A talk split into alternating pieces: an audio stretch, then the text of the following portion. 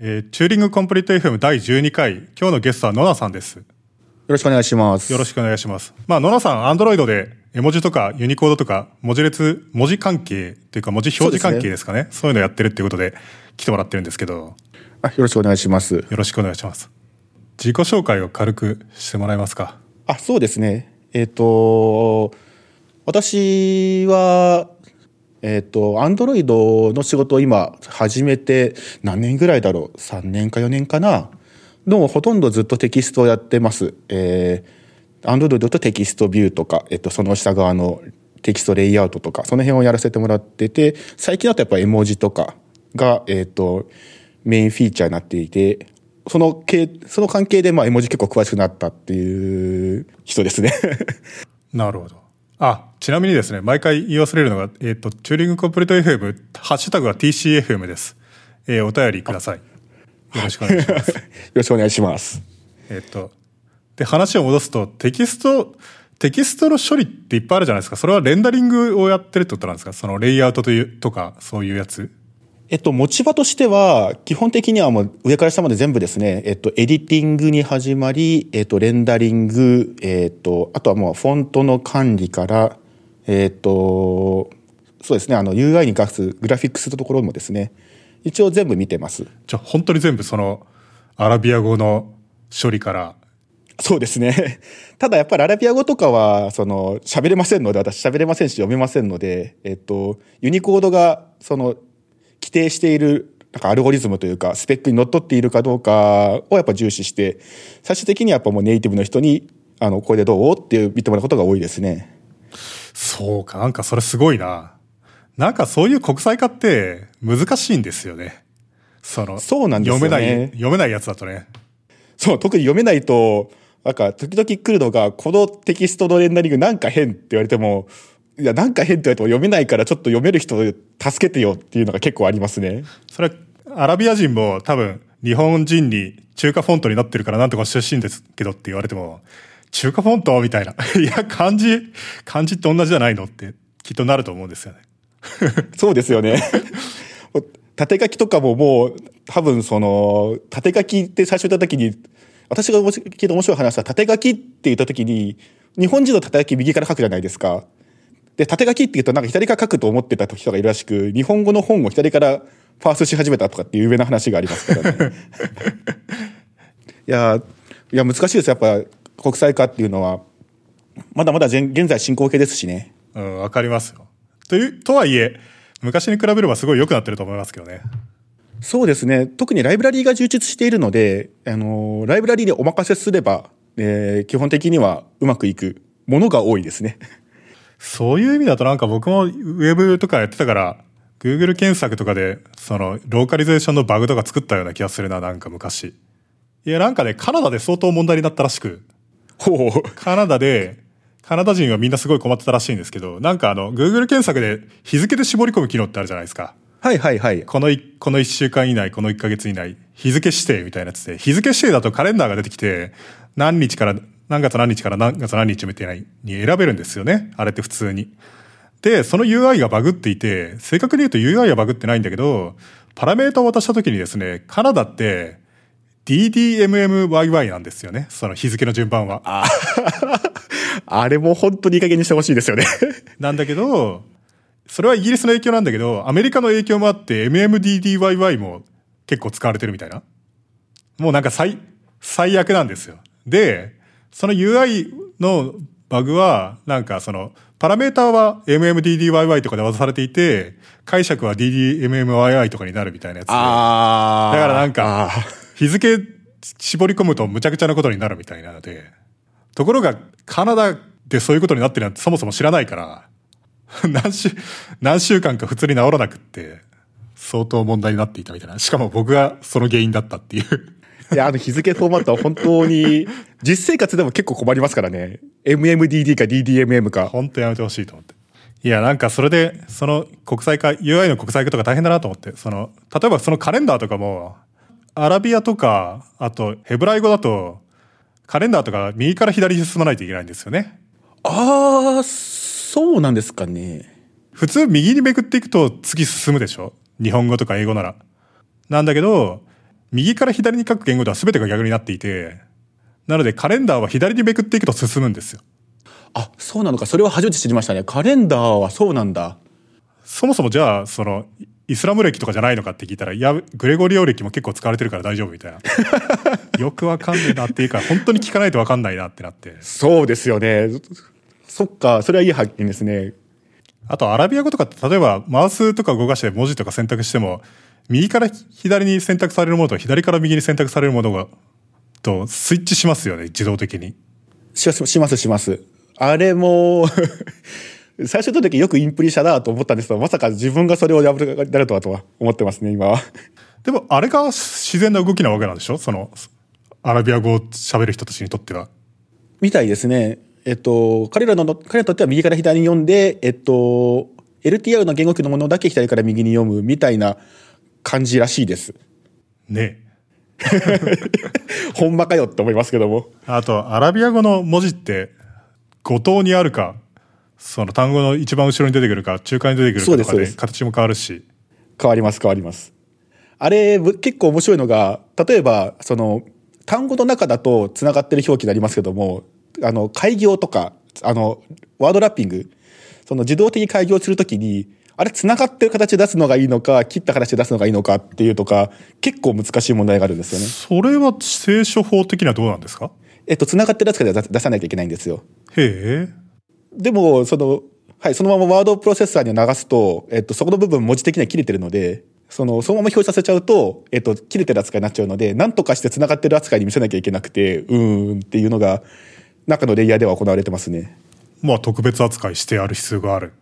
そうです。でもそれはある種のハイフネーションなわけですよね。そうです。まさにハイフネーションです。だからハイフネーションと同じ扱いにしてやれば、なのでハイフネーションは大変というだけですけども。ああ、ハイフネーションは英語だって一応ハイフネーションってどこら辺で切った方がいいみたいなヒューリスティックがあるでしょ。あります。Android は TEF のハイフネーションのアルゴリズムを使ってやっていますね。なんか昔の人っていうほどじゃないかもしれないけど、日本語はその多言語処理大変みたいな、そういう印象って昔の人結構あったような気がするんですけど、僕の印象では日本語ってむしろ簡単な方に属していて、日本語のトリッキーなのは単に文字数がくっそ多いっていう一点で、それ以外は割と自然素直な言語っていうイメージなんですけど。組版とかやり始めるとちょっと話は変わってきますが、表示させるだけだとそんなに難しくはないですね。あんまりやっぱ難しいのは組版ですね。ここで改行してはダメとかっていう禁則処理とか。禁則処理ってそんな難しいですか？いや、そんなでもないです。ルールがちゃんと決まってるので。Android は、今日本語禁則処理は多分やってないですね。じゃあその改行の直後に句読点とか切ったりすることもある？あると思いますね。そうやんなきゃなとは思っているんですがそれはちょっと恥ずかしいものがあるなとはいえ、日本語で禁則処理つったって、例えばぶら下がりとかはできないじゃないですか。ぶら下がりはできないですね。箱からはみ出たらダメですよね。いや、でもそれもやるべきだという、日本語だけじゃないんですよ。アラビア語とかもフォントによってははみ出たりするんですよね。箱からはみ出てレンダリングしてもいい？パディングがあれば。なるほど。という深いな。それはなかなか、終わりの見えない仕事でございますが楽しそうじゃないですか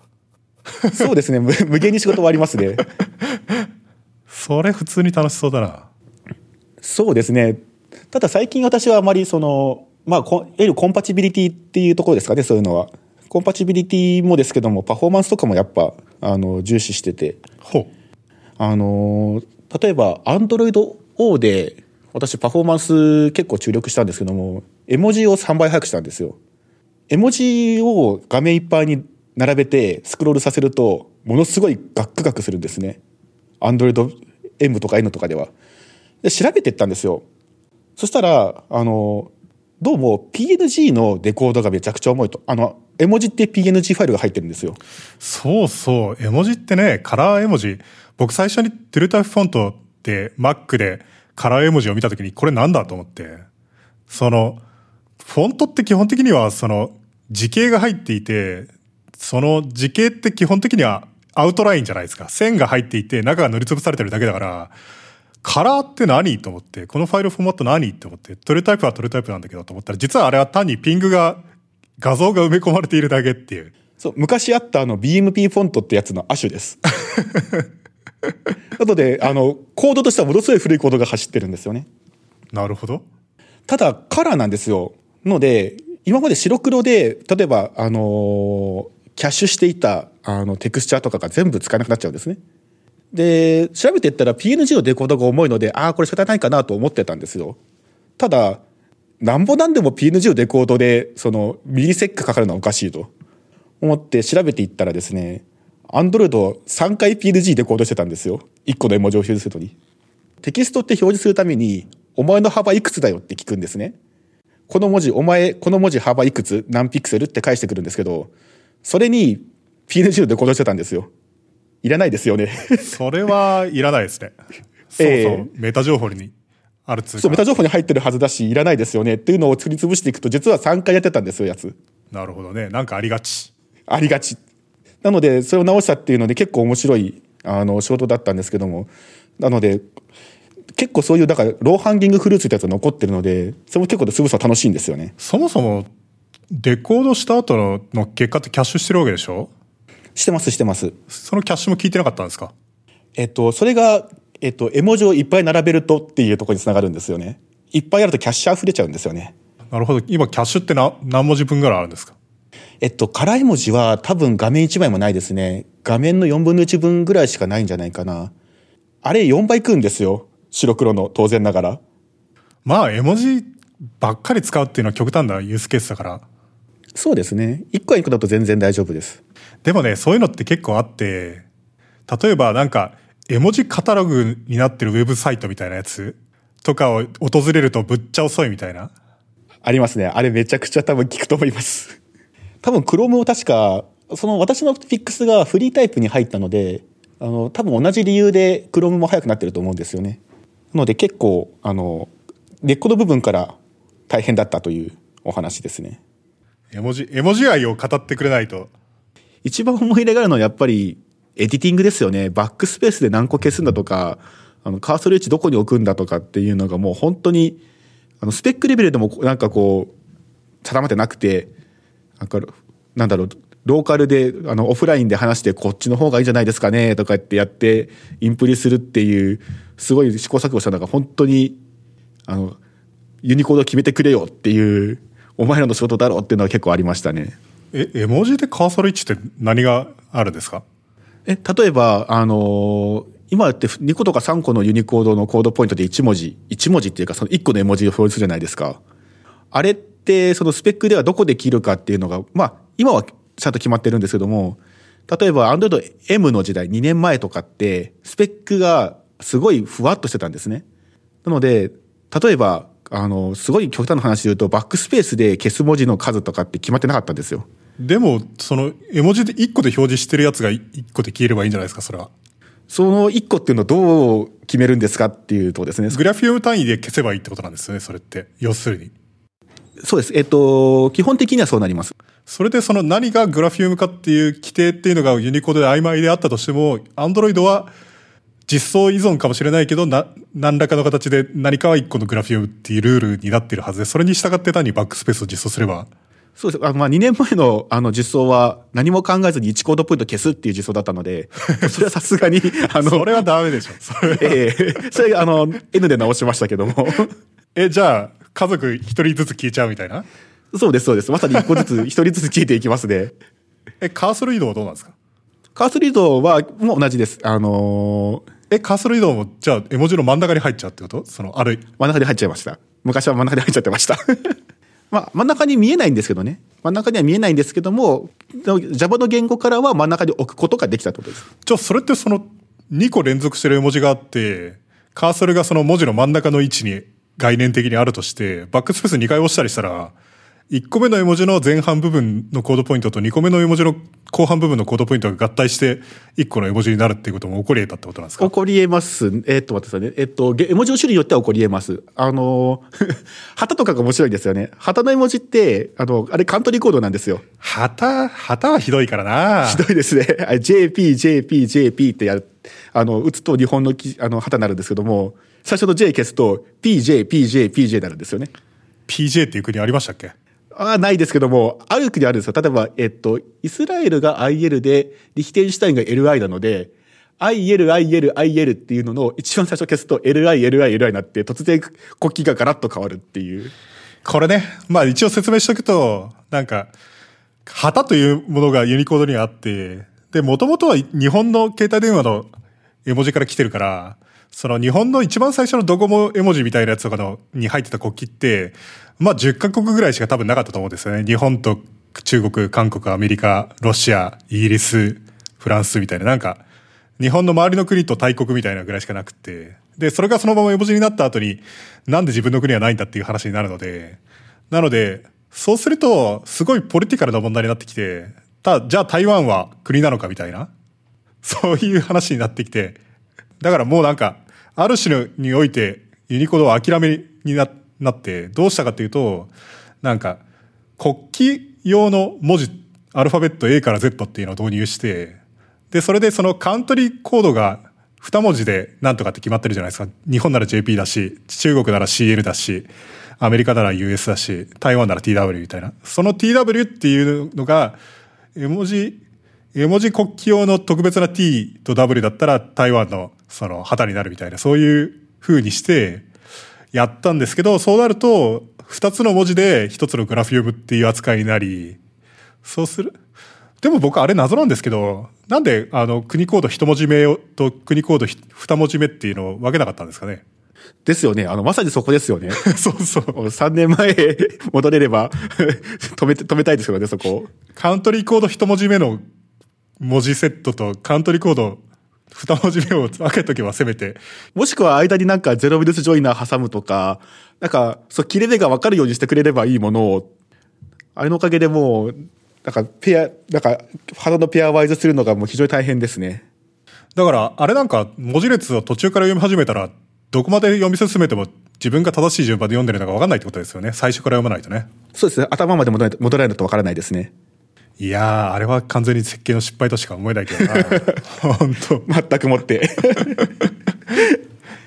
そうそう。絵文字か。あと、絵文字って最近家族が足せたりとかね。同性ペアに娘2人みたいな、なんかそういうのとか。ありますね。あれ、フォントの世界では、別に、オンザフライに作ってるわけじゃないので、あれ、組み合わせ全部持ってるんですよ。あ、そうなんですか？絵として？そうです。絵としては組み合わせのフォント、画像が全部入ってるんですよ。PNG として。あ、そうなんだ。顔の色とかも塗ってるんじゃないんですか、あれは。塗ってるじゃないんですよ。なので、組み合わせ的にどんどん爆発しますよねっていうのも、まあ、将来の懸念としてはありますね。でも、絵というものはちゃんとデザインしないと、絵にちゃんと綺麗にならないかもしれないしな。そうなんですよね。まあ、そもそもデザイン的に、チーズハンバーガーの前例もありますし。でもハンバーガー絵文字のチーズが肉の下にあるっていうのって、あれ Google の伝統のですよね。昔からなんか言われてましたよね。なんか Chrome にも確かバグがファイルされてましたし。そうそう、あれは Chrome のアイコンなんですよね。Chrome をなんかマルチプロファイルで使うと、右上の方にスイッチするあれがついてくるじゃないですか。で、あそこでユーザーのアイコンって選べるじゃないですか。プロファイルの。あそこの中に昔からハンバーガーっていうのがあって、で、そこのハンバーガーアイコンも上からパン、レタス、肉、チーズ、パンみたいな風になってたんですよね。確かに。そうですね。今見たらそうなってました。そうですね。それでチーズおかしくねっていうバグがファイルされて、チーズが肉の下に来てるハンバーガーなんて見たことがないみたいな。それで結構一時期揉めていたっていうイメージがあったんだ。でも今の残ってたのはクローマ固くなりチーズはこの位置になると主張してるわけですね。絵文字もその伝統を受け継いで Google の Android の絵文字はあくまでその肉の下にチーズがあるっていうやつを引き継いだのかと思ったら別にそんなポリシーはなかったのかあっさり直しちゃったし。そうですね。直しちゃいましたね。あれはスンダーですらコメントするレベルに達してましたからね、Google 社長の。しかもスンダーはなんかベジタリアンだからよくわからんとか言ってて。絵文字はやっぱすごい目立ちますからね。フロッピーディスクかなんかの形が変とか。ああ、そういうのはいっぱいある。うん。フロッピーでも今思うとフロッピーディスクとか多分今の若い子わかんないですよね。まあわかんないと思いますよ。わかんないっつうかわかるとは思うけど、フロッピーアイコンとしては。フロッピーアイコンの間違ってる場所は確かその金属部分のスライドする部分っていうのがでかすぎてスライド できないから差し込んでもガシャンってならないくてディスク面が露出しないんじゃないのかみたいな、そういうバグだったはずなんですよね。なるほど。つまり本物のフロッピーディスクを見て絵文字をデザインしたんじゃなくて、そのフロッピーアイコンを見てデザインするとだんだんデフォルメされてそうなっちゃうみたいな。そう。あと絵文字はな、そもそもなんか絵文字ってその日本文化から来てるじゃないですか。あれはそもそもの絵文字の起源がどこかっていうと、一番最初にドコモが始めたのが最初で、でそれにキャッチアップしてソフトバンクとそのボーダフォンかもしれないけどと au が始めたっていう。でしばらくずっと総合運用できなかったんですよね、それがね。携帯ドコモ同士とかじゃないと絵文字は送れないみたいな。で Google が頑張ってユニコードに入れる活動したんですよね、それを。その結果なんかユニコードに入ったみたいな。あれは文字じゃないという話もかなりあったけど、今は結構一級市民ですよね。一級市民、そう。賛否両論はいまだにないわけじゃないのかもしれないけど、ただね、あれをユニコードに入れないっていうのはありえなかったと思いますよ。というのもなんでかっていうと、ユニコードというのはメジャーな文字セットのスーパーセットになるのを指向しているので、なので例えばシフト JIS にある文字っていうのをユニコードに変換してシフト JIS に戻したら元と同じやつに戻るっていう風な基本的な概念としてはそういうのを目指してるんですよね。まあバックスラッシュみたいなそういう例外ケースはあるけど、なのでメジャーな文字セットって意味だとどこもシフト JIS みたいなやつとかってメジャーな文字セットなんですよね。ウェブでも使われていてメールでも使われていて、ただどこもの端末じゃないと見れないけど、ただそれってそのね NEC98 じゃないと見れない文字みたいなのと同じで、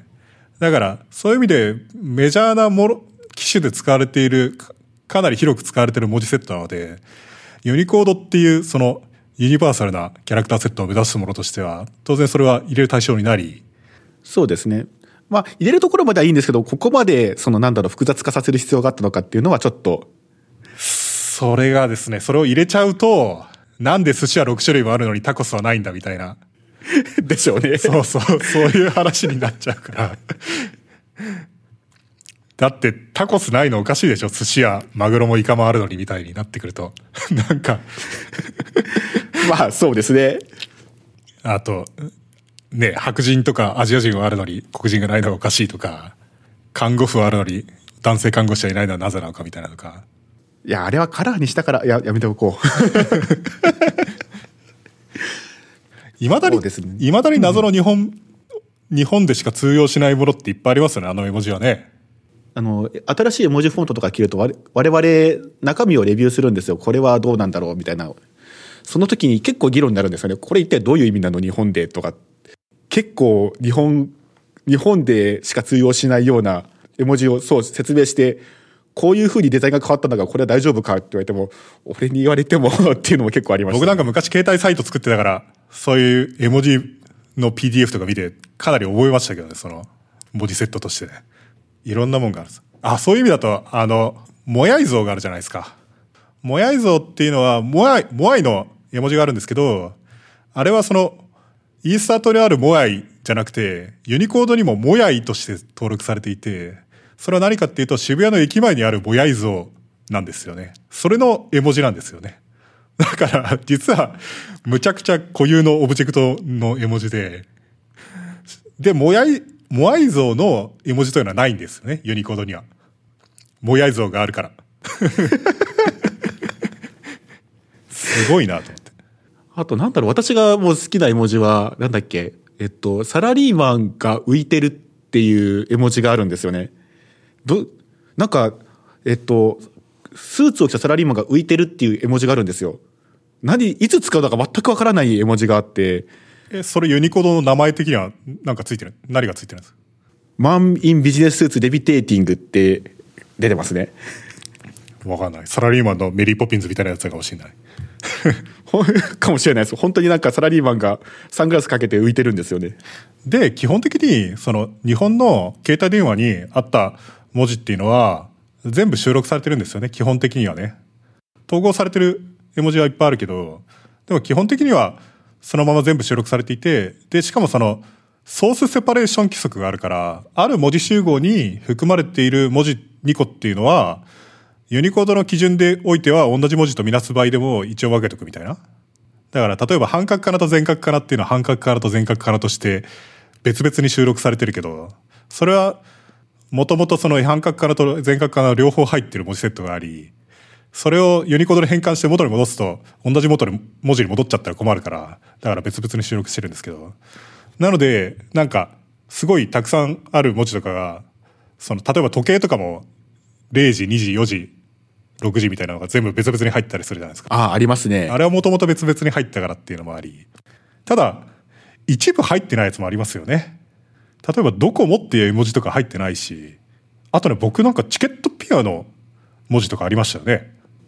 ピアってありましたね、確かに。チケットピアのピとチケットピアのアっていう絵文字が2つあったはずなんですよ。まあ特定のカンパニーに属するものは入れないっていうポリシーなんでしょうね、きっと。じゃあ逆にドコモ文字においてはなぜチケットピアのピとチケットピアのアがあったのかっていう話だけどすごい。北朝鮮の文字セットにおいてはキム・ジョン・イルとキム・イルソンっていうのは別々に収録されてるみたいなと同じような感じがする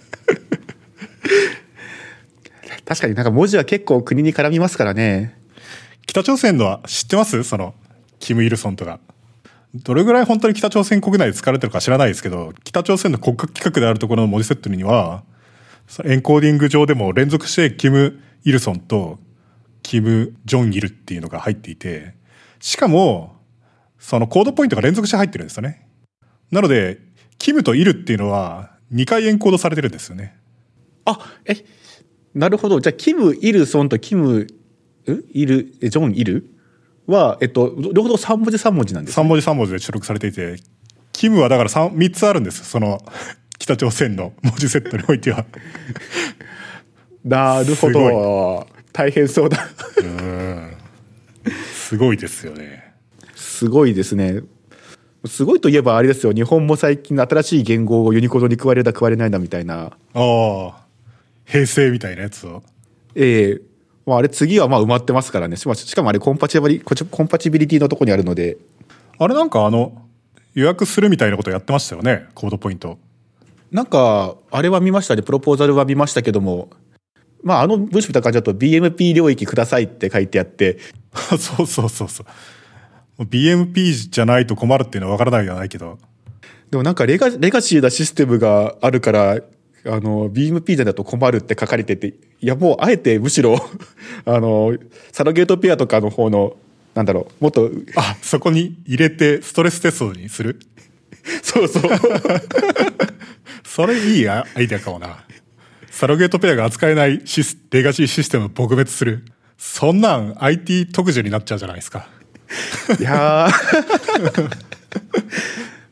どれぐらいあるんでしょうね、今のシステムでサロゲートペアが使えない言語。むっちゃあると思いますよ。特にそのシステム、エンタープライズで使われてるシステムで Java が書かれてるようなやつとかで、普通に文字列処理してるようなやつでサロゲートペアちゃんと扱えないってむちゃくちゃあると思いますよ。まあサロゲートペアが何なのかっていうのも若干説明しておくと、まあユニコードというか UTF-16 だとその BMP、6万行ぐらいの文字っていうのは2バイトで表すことができて、そこからあぶれたやつっていうのはその4バイトを表すことになっていて、でサロゲートペアっていうその2つのコードポイントで表されるんですけど、 BMP からあぶれてる文字っていうのは、で絵文字とかはそこに入るんですけど、平成みたいなやつとか昭和みたいなやつとか、あるいは普通のカタカナひらがなとか、ほとんどの普通に日常的に使う漢字っていうのは BMP 領域に入っていて、まあそれは2バイトで扱えるんで、2バイトサロゲートペアがちゃんと扱えないプログラムでもそんなには困らないっていうので、だから世の中にはサロゲートペアが扱えないプログラムがおそらくたくさんあり、そうなると次の言語が決まった後にサロゲートペアにその言語のその合成文字っていうのがサロゲートペアになっちゃうと皆さんすごい困っちゃうよねっていう。そうですね。いやー、だから何が困るかっていうと、例えばバグって全く動かないっていうのから、例えばカーソル移動が来るとか、コードポイント単位でカーソルを仮想的に進める風になっていたら、合成文字だとサロゲートペアだと2回進めないと1文字分進んだことにならないとか、あとはなんだろう、MySQL とかだと UTF-8 っていうエンコーディングだとサロゲートペア使えないとか、言語合成文字カーソルが本当に中間に表示されたら面白いですけどね。平成ってなってる合成文字の平と正の間にカーソルがちゃんと表示されたりしたらすげえじゃんってなるけど。逆にそれでバックスペースをして正だけ残ってくださいとか言われたらそれは困りますけどね。そんな無理です。じゃあそれリットルとかどうすんのかみたいな、そういう話になって。リットルとか確かにカーソル4分の1置きましょう。そうなんですよね。なんかそういう意味だと、そういえばなんか僕ユニコード UTF-8 はなんか日本語って大体 UTF-8 で3バイトになっちゃうじゃないですか。そうですね、大体。で、あれもしユニコード戻れるんだったら、戻って設計し直せるんだったら、ひらがなとカタカナはもっと小さいコードポイントに割り当てて、さあ UTF-8 で2バイトになるようにしたかったっていうのは。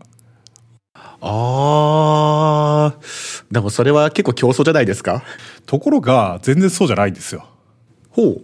UTF-8 だと ASCII の範囲だと1バイトで、2バイトになる文字っていうのは多分4000文字4096文字、3バイトっていうのが BMP で、4バイトっていうのがその UTF-8 だと16、そのサロゲートペアになるやつで、4096字の中にはむちゃくちゃマイナーな文字が入っていて、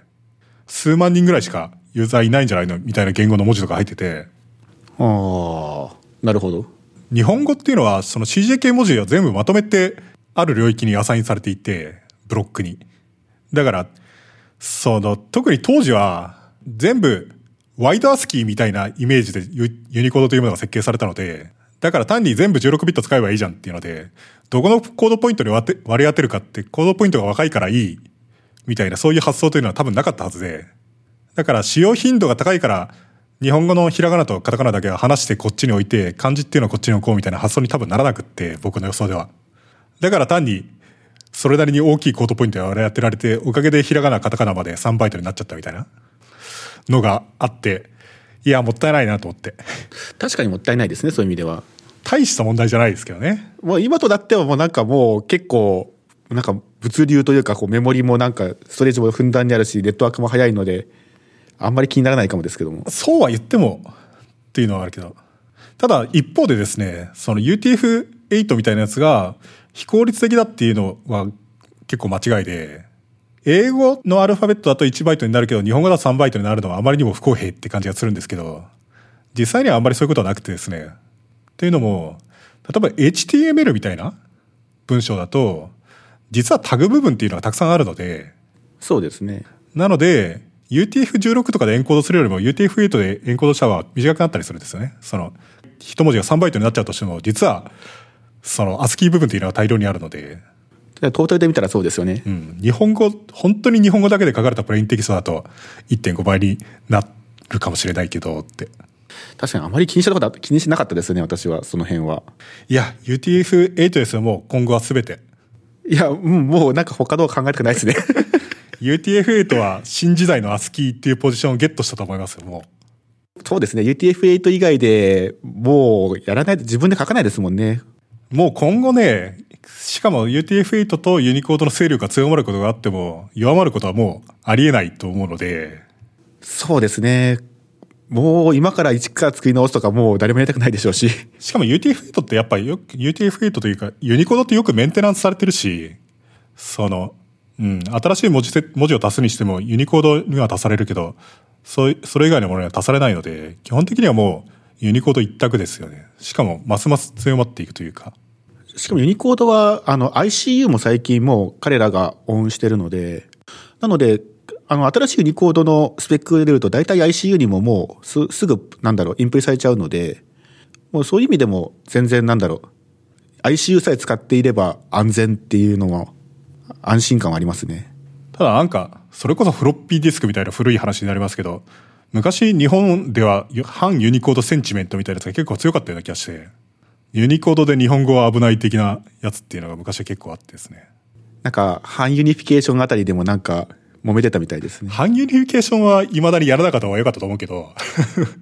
今から足してくんないかな、日本語と中国語の漢字分けてほしいんだけどそう、まあそうですね。反ユニフィケーションのおかげで中華フォント問題っていうのは生じてるわけじゃないですか。そうですとも言えますし、そのおかげで最低限中華フォントがあれば見れてるとも言えますし。まあ確かにそれはそうなんだけど、中国人の同僚と昔話したら、新しく買った Android 別にいいんだけどさって、フォントが英語モードで使うと中華フォントになるんだよねみたいなことを言ったら、中国人があーって、電気製品とか買うと日式フォントになっててすごい嫌なことがあるみたいなこと言っててお互い困ってんのかって確かにそうですよね。そうそう。あ、中国人にとってもうわーってものすごい変な日本フォントになっちゃってるよって。確かにあれはフォントのレイヤーで今解決しなきゃいけないので、Android も結構ハックというか、コードが入ってますね、あの辺の直すための。そうそう。あとね、 UTF-8 とかだとプログラムの中で リテラルとして使って安全みたいな、そういうのはよくて、シフト JIS とかって安全じゃないんですよね。ひらがなとかカタカナとかでも2バイト目が例えばバックスラッシュと同じコードポイントになってる文字とかあって、そういうやつを文字列の一番後ろに来ちゃったりとかすると、日本語を意識してないプログラムだと、シフト JIS を理解してないプログラムだと、単に閉じダブルコートがエスケープされちゃって文字列がプログラムも最後まで続いちゃうみたいなことになりがちとかだ、いろいろ辛いことがあったりとかして。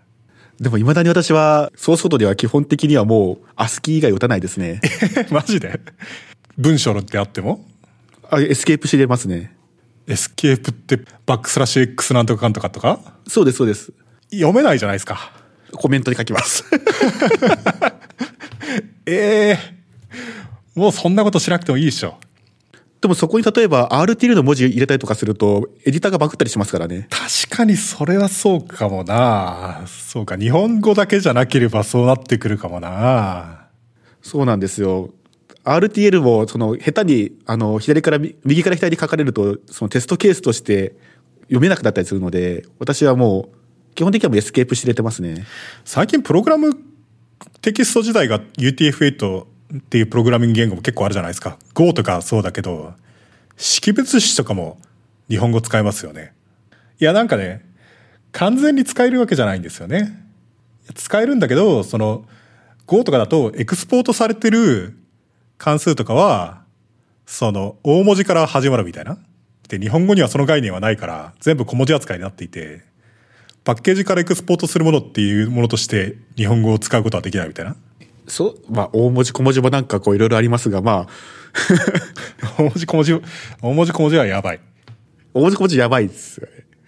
大文字と小文字の変換が1文字単位で行われると思ったら大間違いっていう。ドイツ語の SZ とかそうですよね。そうですね。SS っていう文字が縦に並んだやつを大文字にすると大文字の S と S になる。どっちだったかな。辞書順とかでもあれは SS として扱うんですよね。確かそうですね。そうなんですよ。英語だって別に、英語はまだあんまりトリッキーなルールはそんなにない方だけど、大文字も小文字も1対1対応して1文字ずつだし。そう。でも英語の場合はあれですね。カリグラフィーがなんていうのかな。よく使われるので、例えばリガチャーとか。あとはカーニングとか、フォントのフィーチャーをすごいふんだんに使うので。それはやっぱり美しくレンダリングするためには。そうですね。ヒゲが生えてるようなフォントのヒゲがちょん切れるとかって怒られることは結構ありますもんね。まあよろしくないんでしょうけどね。難しいんですよリガチャーとかは大変だよな。そうなんですよ。リガチャーはそのフォントから見た時の文字数とコードポイントの時の文字数が違いますからね。ああ、単に FI とか1個の塊として書いてるから。そうですそうです。てか FFFFI とかだったらそれで1個の塊として書く。フォント依存ですね。FF とかも普通はつながりますよね。そういうフォントならつながりますね。そうなんだよな。日本語とかそういうの基本的にないからな。なんかあるにはあるらしいですね。例えばこの前フォントのツイッターで流れてたんですけど、新しいフォントができましたって言って、続け字崩し字とかをサポートしましたって言って、どうやってやってんだろうって。縦書きで。それはすごいね。そもそも縦書きっていうものをほとんど使わないからな。まあ Android だとちょっと縦書き今サポートできてないので、そもそも動かないんですけども、あれが動くシステムだと大変そうだなと思って見てましたね。フォントはもうなんかいろんなものがありますからね。なんか最近面白いフォント見つけたのが、プログラミング言語用フォントとかで、イコールイコールをリガチャーでつなげちゃえ、忘れちゃったな。それは例えばびっくりイコールとかが不統合になるみたいな、そんな感じの、これは使いやすいのかというなんか議論があったんですけども、いや私はやめろと思いましたが。リガチャーってフォントに含まれているそのスクリプトによって何でもできるんですよね。厳密にはフォントのテーブルに、まあ、リガチャーっていう、フィーチャーなんですが、これとこれとこれのシーケンスが来たらこれに置き換えろっていう、マッピングテーブルが書いてあるので。それってそのフレキシブルですよね。つまり有限個のシーケンスしかダメなんですか、それって。スペック的にどうでしょう。有限個しかできないのかな。例えば人気の数字スラッシュ人気の数字っていうのが来たら、分数とみなして分母分子って上下に配置するみたいなことってできるんですかね。多分できると思います。できると思いますが、その組み合わせ全部持たなきゃいけないので。それはその無限個はサポートできないってこと？例えばオンザフライにグリフを作るっていうのは多分今フォントではできないので。そう。例えば数式プロセッサーとかがフォントで作れないかなと思って。どうだろうな、普通に数式を書いてフォントだけ変えると、フォントのインタープリタでそれをレンダリングして書いてくれるみたいなやつができないかなと思って。頑張ればできんのかな。そうなかったな。それできたら便利じゃないですか。普通。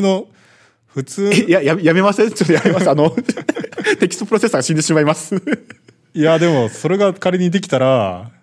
普通にテックみたいなやり方で数式をおもむろに文章中に書き、そこを選択してフォントを変えるって選択したらちゃんとレンダリングされるってなったら超便利じゃないですか。それフォントで頑張るレイヤーですかね。それはそう思うんだけど、それ誰かやってくんないかなと思って。トゥーステップでインストラクション持てるのでできるかもしれませんけども、ちょっと分かんないですね。やってほしいな。誰か挑戦してほしい。Android で動かなくてもバグは報告しないでください。あとなんだっけ、文字の話って本当にいくらでもあるからな。なんか僕ね、ユニコード 5.0 だか 6.0 の紙のスペックとか買ったことありますからね。$100ぐらい出して。ほう。まああれは本当買う意味ないんですけど。ないですね。オンラインの方が探しやすいですね。なんでかっていうと、ほとんどはその収録されてる文字がずっと載ってるだけなんですよね。電話帳じゃないですか。そうそう、完全に。何万文字もあるのがドワーってずっと載ってるだけでクソ分厚いっていうやつで、これはすごい本だなってなる。でも世の中面白い本とか結構あるもんで、なんだっけな、私の同僚が持ってた面白い本は、世界中のカレンダーが載ってる本とか載ってましたね。いいじゃないですか。ユニコードは世界中の文字が載ってる本ですから。そうですね。ユニコードなんか世界中に存在しない文字まで載ってるから。そうですね。なんか今はもう、なんかネイティブな人がいなくなった文字とか、ヒエログリフとかありますからね。あと、JIS とかにだって幽霊文字とかあったでしょ？その幽霊文字が何かっていうと、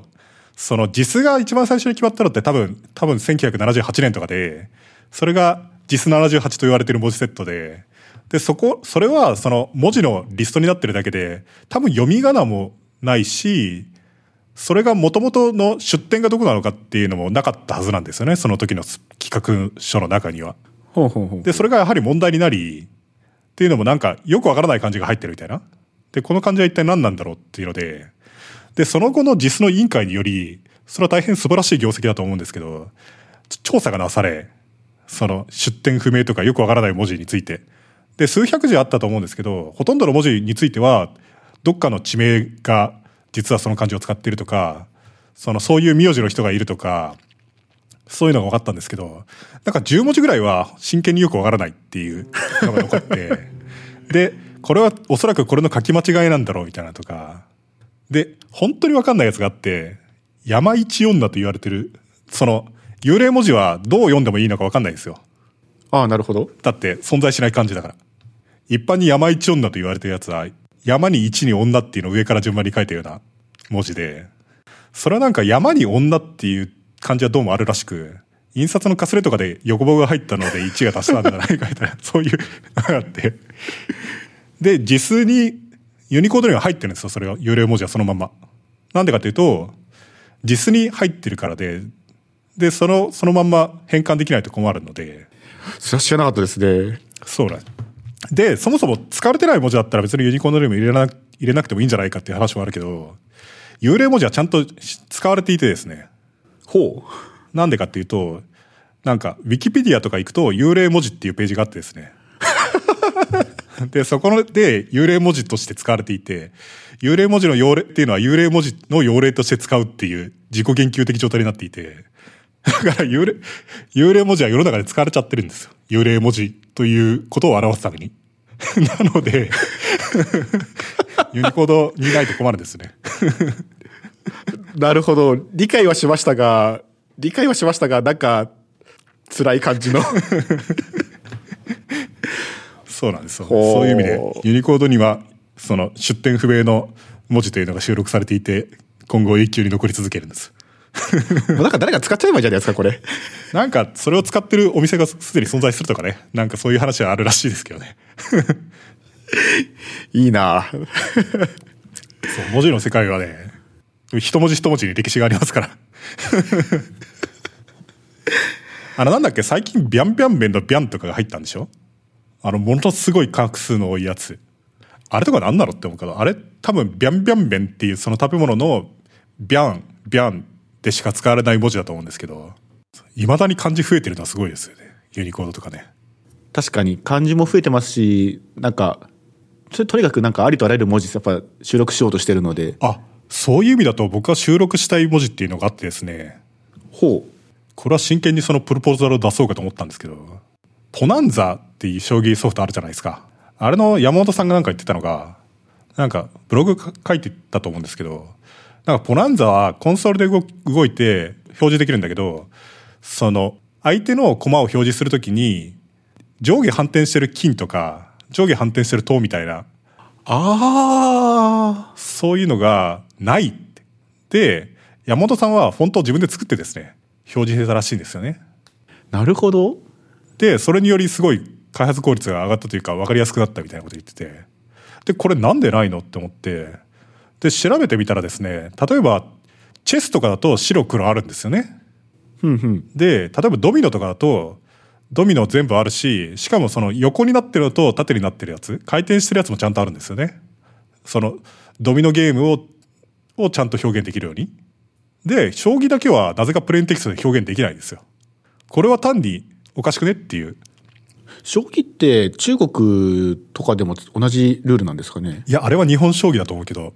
日本将棋ですよね。まあと金のととかひらがなだし。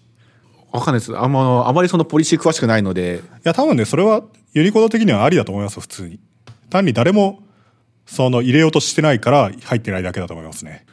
そうですね。確かにそれはありな。てか非常にありっぽいでしょ。ええ。で僕なんか社内のメーリングリストで聞いてみようと思って、とりあえず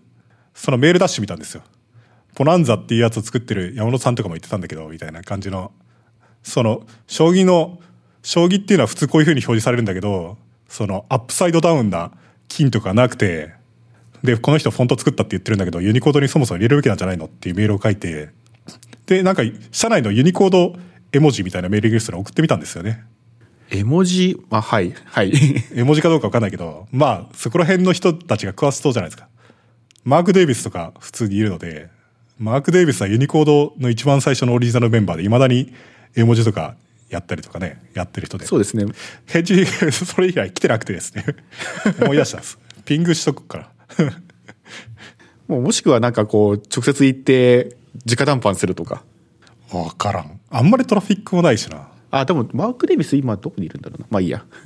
なんかすごいアットホームなメーリングリストでしょ。なんかマーク・デイビスが孫が生まれたみたいな写真が流れてきたりしてましたよそれはいいからそれって俺の質問に答えてほしいんだけど確かにアットホームだ。アットホームな職場だなと思ってそうですね、確かに普通になんかありなプロポーザーな気がしますね。そうなんですよ。日本将棋協会とかからエンドースメントを得ればさっくり入ったりするのかもしれない。確かにマージャンパイだってありますもんね。そうそうそうそう、マージャンパイとかあって、で将棋の駒とか用例ものすごいいっぱいあるから、将棋世界とか買ってくればね確かに用例だらけだろっていう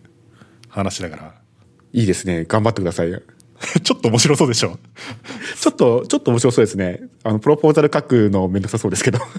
でもなんかウェブサイトでもどっかで誰かのブログで自分のプロポーズした絵文字を入れたみたいなことをやってた人もいたし、できるっぽいですけどね。個人でもできるっぽいですね。絵文字は特に最近はユニコード12ですかねのが最近オープンしたので、多分今まさにみんな 俺の考えた最強の絵文字を投稿してる頃じゃないんですかねいやー、絵文字なんか本当に無限にプロポーザル来そうだからな。まあ、だからある意味こうゼロミルスジョイナーでつなげる合成絵文字っていうのは、まあスケールさせるための一つの回っていうのはまあ分からんでもないですね。いやー、そういうことやらないで普通に入れた方がいいんじゃないかって思うけどな。いやー、これ24ビット食いつぶしたらどうしますいや、ユニコードって100万字ぐらいまでいけるんですよね。2の21乗、うん、100万字。21ビットだけど全部じゃないから多分100万字ちょっとぐらい。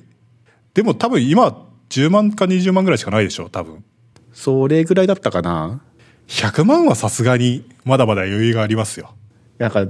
過去そういうのでなんか裏切られてきた身としてはなんかどんだけ上があっても信用できないんですか。わかりますけどねうん、ユニコードなかなか偉いなと思って。ユニコードってまず文字に一個一個に名前をつけないといけないでしょ。そうですね。あれがそもそも労力を必要としそうですけど。あとユニコードは必ずそのテキストプロセッシングのスペックと一緒に出してくるので、それをちゃんときちっとしてるのも偉いですね。なんかユニコードの名前って不変なんですよね、確かね。っていうかその文字って例えばカテゴリーみたいな概念あるじゃないですか。ありますね。例えば何が空白文字になるのかとか、ああいうのはスペックのバージョンによって変わったりするんですよね。まあ基本的にはバックワードコンパチにはなるようになってますけども、そうですね。スペックが上がれば増えたり減ったりは多分しないと思いますが、そうですね。なんだけど名前は不変なんですよ。名前ってあまり変えるモチベーションない気がしますが。ところがですね、世の中には恐ろしい例があって、なんとかかんとかブラケットみたいな文字が収録されてるやつがあるんですけど、ブラケットのスペルが間違っててBRAKC ってなっちゃってる文字があって、 C と K が入れ替わっちゃってて、でそれはね今後永久に治らないんですよ、ポリシーにより。完全にタイプじゃないですかそう、完全タイプなんだけど標準化されちゃったからもう治らない。もやい像も永久にもやい像だしもうあいじゃなくてもやいとして収録されてるから今後ユニコードがなくなるまでは永久にその名前は残るっていうあと最近普通のプログラミング言語ってそのユニコード前提になってるじゃないですか。そうですね。 Java とかはもう昔からそうで、まあ Java とかは設計失敗としてると言っていいかもしれないけど UTF-16 使っちゃってるからまあ時代的には仕方ないんじゃないですかね。まあ時代的にはしょうがないかもねスイフトとかってすごいと思いません？スイフト知ってます？スイフトってあれですよね、アップルのあれですよね。うん、スイフトは文字がグラフィウム単位なんですよ。ああ、そうですね。スイフトに限らず確かパール6とかもですよね。あ、パール6もそうなんですか？じゃなかったかな。へえ。だから家族4人で揃って1個の絵文字になってるみたいな家族の絵文字とかはちゃんと一文字になるんですよね。あれ個人的にはって思いますが、そう、それってどうなんだろうと思って、便利なような気もするけど、プログラミング言語のデフォルトの文字列自体がグラフィウムっていう極めて複雑な概念をそこまで扱う必要があるのかっていうのはかなりやばそうな雰囲気が。あとです、あれスペックによって変わりますからね。なんだろう、 UTF-8 とか UTF-16 ってそのメモリ上の何バイトっていうので決まってますけども、グラフィミってユニコードバージョン上がると変わりますからね。だから何バイトでもなり得るんです。文字というのは何バイトでもなり得ることになっている。とか、あとはそのユニコードのバージョンが上がると突然2文字だったものが1文字になったりとかする。うん。スイフトはそういうもんなんだと思いますよ、多分。いやー、標準 API として用意するのはいいと思いますけども、なんかテキストの長さとして持ってくるのは結構勇気いると思いますね。そうなんですね。僕はちょっと危険な香りを感じますけど、わかんないですね。 Go とかだと何か2と Go なんですけど、まあ Go は UTF-8 の扱いは結構よくって、まあなんせあの人たち UTF-8 を発明した人たちですからね。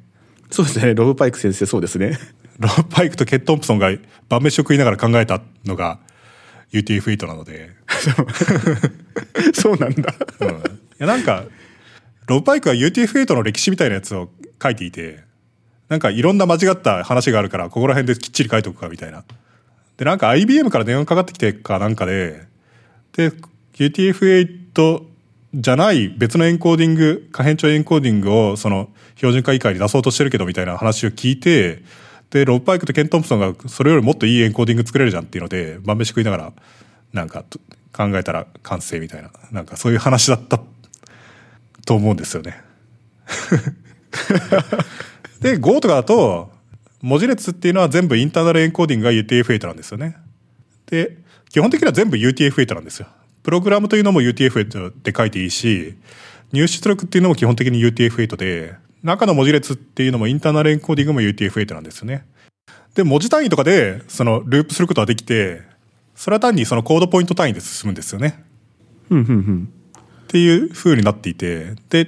UTF-8 としてインバリッドなシーケンスが出現したら、多分その豆腐的なコードポイントが返ってくるっていう、豆腐じゃないと思うけど、まあ自然だと思いますねっていう風になっていて、まあこれは普通だなと思って、うん、しかも早い。そうですよね、早いですね。あとその文字列探索とかもやっぱ早い。 UTF-8 と UTF-8 の検索だと BMP みたいな普通のアルゴリズムが使えるじゃないですか。っていうのもコードポイントの開始バイトっていうのが2バイト目になったりとかする可能性は絶対にないから、だから単純にそのバイト列を探せばいいだけで、ただアクセント記号付きの E と別のその一文字になっちゃってるアクセント記号付きの E とかマッチしないですけど、それはまあそういう仕様っていうことで。そう、あんまり考えてなかったです。私は基本的にはもうテキストを表示することばっかり考えてましたね。テキスト表示面白そうですけどね。なんか文字面白いのあります？面白い文字ですか面白い文字というか、文字列処理というか、表示だろうが入力だろうが。そうですね、ミャンマーで使われている、まあビルマ語ですね。で、使われているザジーっていうフォントが、コードポイントとしてすごくユニコードに似たような領域を使ってるんですね。で、まあ、当然エンコーディングはそのユニコードの UTF-8 なりその UTF-16 なりを使うので、そのユニコードからするとユニコードっぽく見えるんだけど、ザジーのフォントを使わないと正しく表示できないんですねという問題があり。それは誰が決めたんですか、そのフォントは。適当に歴史的に使われている。多分歴史的に使われたなと思います。そもそもビルマ語版の Windows 版とか存在するんですか？鎖国してましたよね、あの国。だからだと思います。多分 Windows の XP の SP いくつかでその Zazie っていうフォントを Windows が入れサポートした。もうそこが間違ってるような気がするけどそんな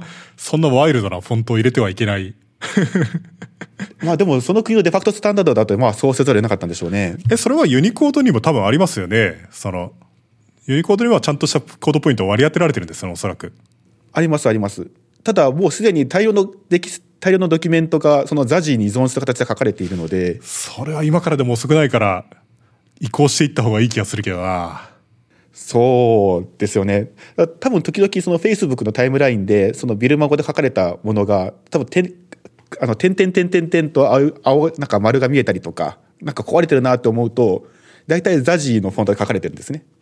なのでザジーのフォント持たない Android デバイスとかでやると、汚く見えるんだけどそのビルマで売られている、ザジーのフォントを持った Android だときちんと表示できる。あ、そうじゃあそこ、ミャンマー国内では、アンドロイドはカスタムのフォントに入れ替えられて売られている。おそらく、OEM によりますけども、おそらくそうだと思いますね。そうなのか。じゃあ、それ本当に増えちゃうな。もう多分戻れないと思います。だから、なんとかして、そのユニコードとしては多分、区別したんだと思いますね。もう今更統一は無理だから。被るのはしょうがない。しょうがない。そこに、もともと住んでた人に引っ越してもらえばいいんじゃないですか。そんな恐ろしいことをユニコードのコードポイント引っ越しって例がないわけじゃないですよね。ユニコード 1.0 からユニコード 2.0 になるときにはハングルが全部移動したみたいな。いやもう今更無理でしょうCJKV 本とか読みました？フグ本と言われているオライリーの本。あ、買ってます本とか読むとなかなか面白いですよなんかいろんな結構歴史経緯があり、例えば漢字というものをコンピューターで扱おうとしたのは日本が最初なんですよね、基本的には。で、日本がJISとして文字セットを決めて、まあその前から IBM 漢字みたいなそういう文字セットあったと思うんですけど、国家規格としてそういうのを決めてJISC、当時は X じゃなくて C っていうカテゴリーだったと思うんですけど、それでその後に韓国とか台湾とか中国とかがやっぱり国家規格として文字セットを決めて、でその時に相当JISを参考にしていてですね、というか台湾はビッグファイブというのが結構使われていたらしく、それは国家規格じゃなくて大きな会社5つぐらいが使ってたからビッグファイブとして使われてるみたいな、そういうデファクトスタンダードみたいなやつで、それはなんか割とJIS丸パクリみたいな文字セットになっていて、台湾とかでは絶対に使わない文字とか入ってるんですよ。なんだけど別に誰も気にしないみたいなまあビッグファイブというのをもう使われなくなってるんでしょうけどね。ユニコードができたのっていつ頃でしたっけ？ユニコードはね、1987年とかじゃないですか、一番最初は始まったのが。92年96年とかにサロゲートペアとか入ってみたいな。そうです。私がもうすでに、バイトをしていた時にはユニコードがデファクトだったのがもう12年ぐらい前だ。もう2000年はもう多分ユニコード、2000年は早すぎか、2005年ぐらいからも多分ユニコードでいいじゃんっていう風気があった気はしますけどね。北朝鮮の文字セットとか見るとひらがなとか入ってるんですよね、普通に。あらあらなんでひらがな入ってるんだと思うけど、でもJISにもキリル文字とか入ってるじゃないですか。入ってますね、確かに。うん、だからそれと同じなのかなっていう。ああ、まあ確かに文字としては表示できなきゃ困りますからね。いろいろ文字に歴史ありですね。そうそう、文字の歴史僕好きですから。結構文字愛はあるんです。私はあまりないですね。私はもう表示できればなんか動けば良いやという立ち位置ですね。他に何かあります？ハイフネーションってあるじゃないですか、文字をワードが最後入らなかった時にハイフンつけて次につなげますっていう、あれロカール依存ってご存知ですか？ああ、それはそうじゃないっていう気はしますけど、いい感じのところで区切るんですよね、あれって実は。そうです、まあ、区切る位置もロカール依存なんですが、区切った後ハイフンをつけるかどうかもロカール依存なんですよね。ああ、イコールみたいな二重線のやつとかもあったりするような気もするけど、なんか特別な記号もあるんですが、なんだっけな、面白かったのがポーランドの、はハイフネーションすると両方にハイフンつけるんですって、行末と行頭に。へえ、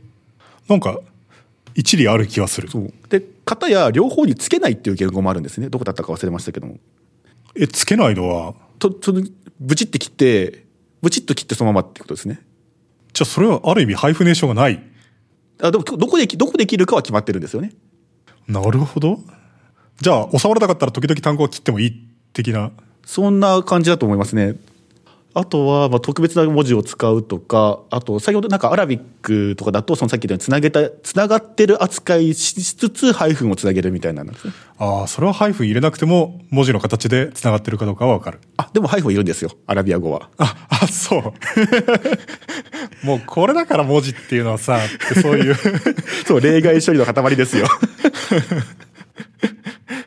しかもそういうのとか適当に実装するとハイフンの高さがとか違和感がとかハイフンと次の文字の間隔がおかしいみたいな。あとハイフンってハイフン文字とリガチャとかも、まあ、リガチャはないですけどもカーニングとかありますからね。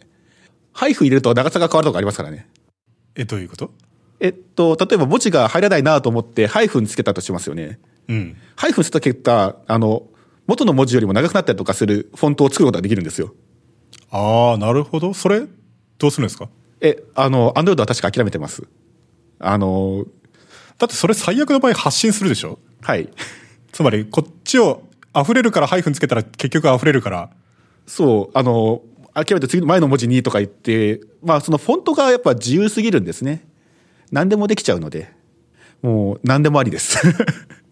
だってツイッターのアカウントとかでもなんかよくアクセント記号とかつけまくって上にすごい突き抜けてる。とかそういう人いるじゃないですか。ありますね、ありますねあれもなんか見た時すごいな、これちゃんとレンダリングできてるんだって思いましたもんそうそうそうそうていうか最近のレンダリングエンジン本当にすごいなと思って僕は結構感動してるんですけど、例えばそのウィキペディアとか見ててもなんかマイナーな言語の混じってる文章とかも普通にレンダリングできるじゃないですか。そうですね。あとその例えば縦書きしかできない文字とかってあるじゃないですか。モンゴル文字、あれ満州文字みたいなやつとかありますね。ああいうやつとかもちゃんとレンダリングできてるんですよね。そう、すごいなと思いますね。なんかあれはまあそのフォントというかハーフバズというかライブラリが頑張ってくださったおかげなんですけども、あれはね、いやちょっとした金字塔だと思うけどな、あんなことがいつの間にかできるようになってるっていうのは。しかもオープンソースでできますからね、すごいですよね。しかもああいうのって難しくって、そもそも聖書法がよくわからないはずなんだけど、つまりなんか日本語とアラビア語と縦書きしか許さないような文字と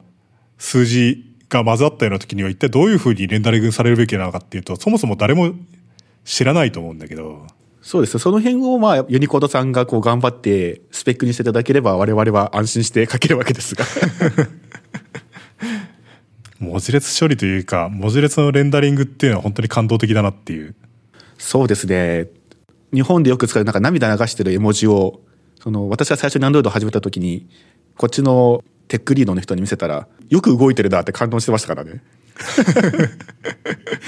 でもこれリグレーションなしでなんかいじるの大変そうだなと思ってましたね。なんかアクシデンタリーで動いてるかもしれないですからね。あ、そう。あ、そうなの。いや、あれは涙の絵文字は大丈夫です。あれは大丈夫なんですけども、例えば、点々点々点の丸が出てるやつを、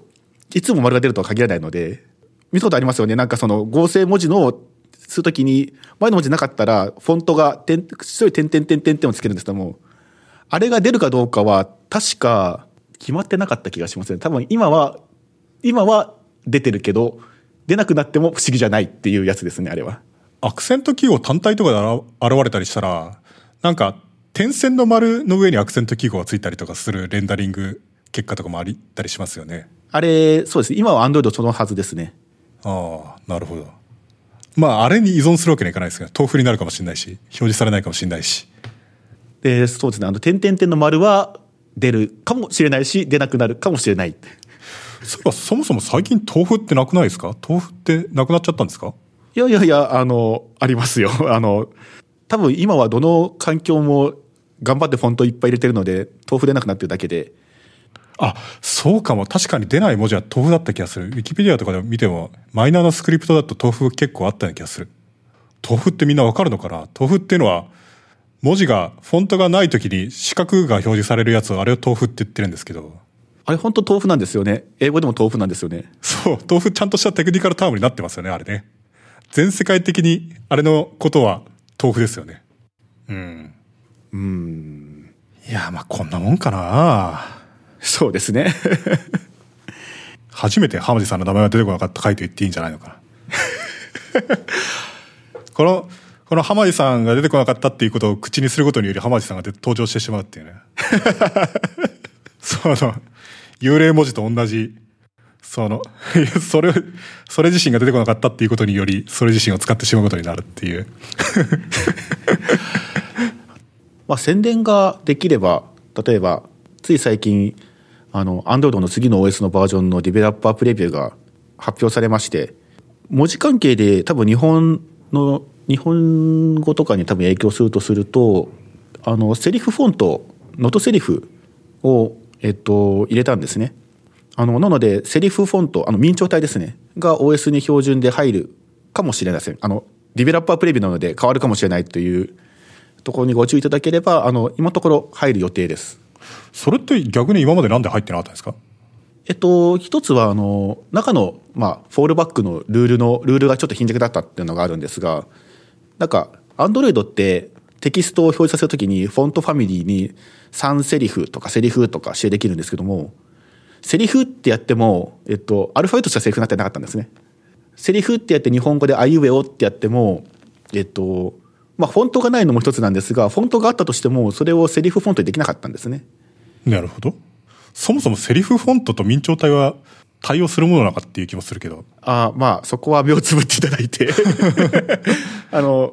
トセリフ、じゃあノトセリフが使えなかったと、というのを、まあ、今回、フレームワーク側で、セリフフォントが使えるようになったので、セリフフォントがインストールしてあるデバイスであれば、明朝が出るようになりましたので、まあ、ぜひぜひ試していただきたいというところですかね。なんかね、僕基本的にコンピューターではずっとゴシックを使い続けてきたんですよね。日本語のフォントは、英語のフォントもそうだけど、そっちの方がそのストロークの幅とかが一定だから読みやすいじゃないですか、基本的にコンピューターのディスプレイ上では。そうですね、基本的にはもう UI はもうゴシックで書くと思っていたんですけど、最近はセリフフォントとか日本語でも明朝体とかでも意外といいんじゃないかというふうな気がしていて、なんでかというと Android とかは恐ろしく解像度が高くてガラスに印刷したみたいなクオリティじゃないですか。確かに。でそうなると、そのストロークの幅に違いがあるような普通の明朝体みたいなフォントの良さっていうのがなんか明らかに発揮されるような気がして、そうすると意外と明朝体コンピューター上での復帰っていうのも割とあり得るんじゃないかっていうか、その今まで技術的制約により明朝体が読みにくかったっていうのが解決されると、明朝体がもうちょっと活躍するところが出てくるんじゃないかなっていう気がするんですよね。確かに言われてみればそうですね。もう確かに今の携帯のディスプレイって紙よりも綺麗ですからね。紙より綺麗はさすがに商業印刷には勝てないと思うけど。あ、商業印刷は勝てないです。もちろんです。普通の家のプリンター、インクジェットプリンターとかより全然綺麗なので。それは勝てるかも。300dpi とかじゃないから、ね、500とか、下手したら600いくようなやつもあるから。そうなんですよ。まあ、商業印刷とかでは全然負けます。それは当然。ただ、その、なんだろう、学校で印刷されるプリンターよりは全然綺麗なので。そうそう。だから僕なんか時々、そのフォントで見入ってしまうことがありますけどね、アンドロイドとかで。おーって、なんかこんなに美しくレンダリングできるなんて言って。ああ、大変なんですよ、裏側。紙よりも綺麗な印刷をメモリー制約の中でやらなきゃいけないので。いやー、もう大変です。それはね、気づいてないかもしれないけど、みんなアプリシエートしてますよ。僕なんかはもう、明示的にアプリシエートしてますよ、あれは。ああ、なんて美しいんだって。もう裏側では頑張ってメモリー減らしてキャッシュしてという涙ぐましい努力の結果でございます。いや、なのでぜひぜひ皆さん使ってみてください。それは何、メモリが辛いんですか？そのレンダリングの辛いところって。やっぱそうですね。やっぱりその文字ってラストライズした結果をキャッシュするのが大変。そうですね。でキャッシュするときにやっぱサイズ依存なので、でっかい文字書かれるとそんだけやっぱメモリ食っちゃうので。なるほどね。ちなみにそうか、メモリ、そのプロセッシングスピード自体はあまり問題ないんですか？そのラストライズっていうこと自体はそんなに問題にならないですね。あ、どうなんだろう。問題にならないって言うと嘘ですけども、キャッシュしないと当然遅いですけども、そのサイズ、特にその文字サイズにはあまり比例しないです。当然そのピクセルにアウトプットするところはリニア、その文字サイズにリニアというかスクエアで効いてきますけども、ラストライズ自体はそんなにかかんないです。なんか600dpi とか 300dpi ですらそうだと思うけど、その昔あったような小賢しいテクニックっていうのはもはや意味がないなと思って、例えばアンチエリアシングとか過去のものになってしまったなっていう気がするんですけど、どうでしょう。でも結構まだ見ますけどね。うんうん、昔はその文字の周辺をグレースケールで表示することによりなんとなくスムーズっぽく見せるみたいな。でもいまだにサブピクセルレンダリングとか言ってますからね。それはサブピクセルレンダリングで、そのアンチエリアシングではないですよね。アンチエリアシングって言っても本当にその周辺をピクセル単位での、そう、アンチエリアシング。それは確かにサブピクセルレンダリングってやってるんですか？どうだろう。待てよ、フリータイプのレイヤーでやってないはずなので。 Android その画面の画素配置を知らない限りはサブピクセルレンダリングできないじゃないですか。できないです。しかもそのなんか RGB って並んでればいいけど、ペンタイルみたいな配列とかってあるじゃないですか。なんかやたら G だけ多いみたいなやつとか、ああいうのとかだと相当トリッキーな気がするんですけど。サブセクセレンダーでそういうレベルのやつでしたっけ？クリアタイプとかってやつですよね。そうクリアタイプ。そのサブピクセルレンダリングはそうか、聞いてる人のために説明しておくと、なんかサブピクセルレンダリングっていうのは、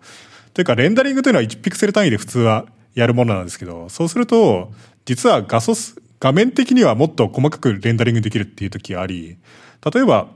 普通の液晶だと RGB っていうのが、その縦に細長いやつがずらーっと並んでるんですよね。だからピクセル1個っていうのは四角形なんだけど、それは縦に細長いやつが3つ並んでいて、それが RGB になっていて、全部同時に光らせると、白になるみたいな、そういう風になっていて、そうすると横解像度というのは3倍いける可能性があると。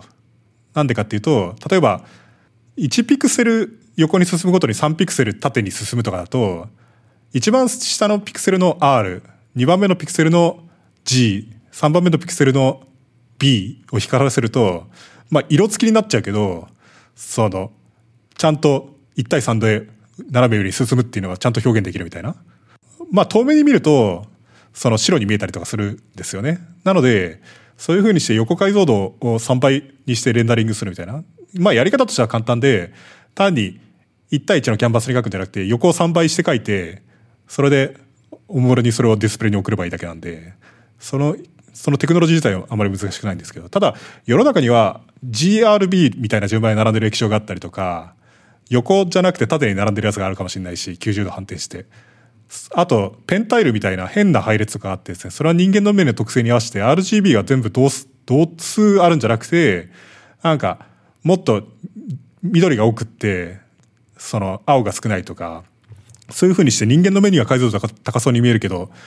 その変な風になっちゃってるから割と大変みたいな、そういうのとかあったりとかして、でそういうのがサブピクセルレンダリングっていうんですけど。そうですね、Android は多分やってないですね、私知る限り。多分やる必要ないんじゃないですか。そうなんですかね、分かんないです解像度がものすごい高いから。そうかもしれないですね。いや、その辺私は詳しくないんですよね、やってない。あとソフトウェアレイヤーではその辺見たことないので、やってないと思いますね。いや、じゃあこんなところにしときますか。はい。じゃあ毎回のアナウンスですが、チューリングコンプリート FM では皆さんのお便りを募集しています。ハッシュタグは TCFM です。周りの人に宣伝してもらえると助かります。そのツイッターで感想書いたりとか、ブログで紹介したりとか、周りの人に勧めるとか、そういうことをしてください。よろしくお願いします。よろしくお願いします。じゃあ今日のゲストはノナさんでした。はい、ありがとうございました。ありがとうございました。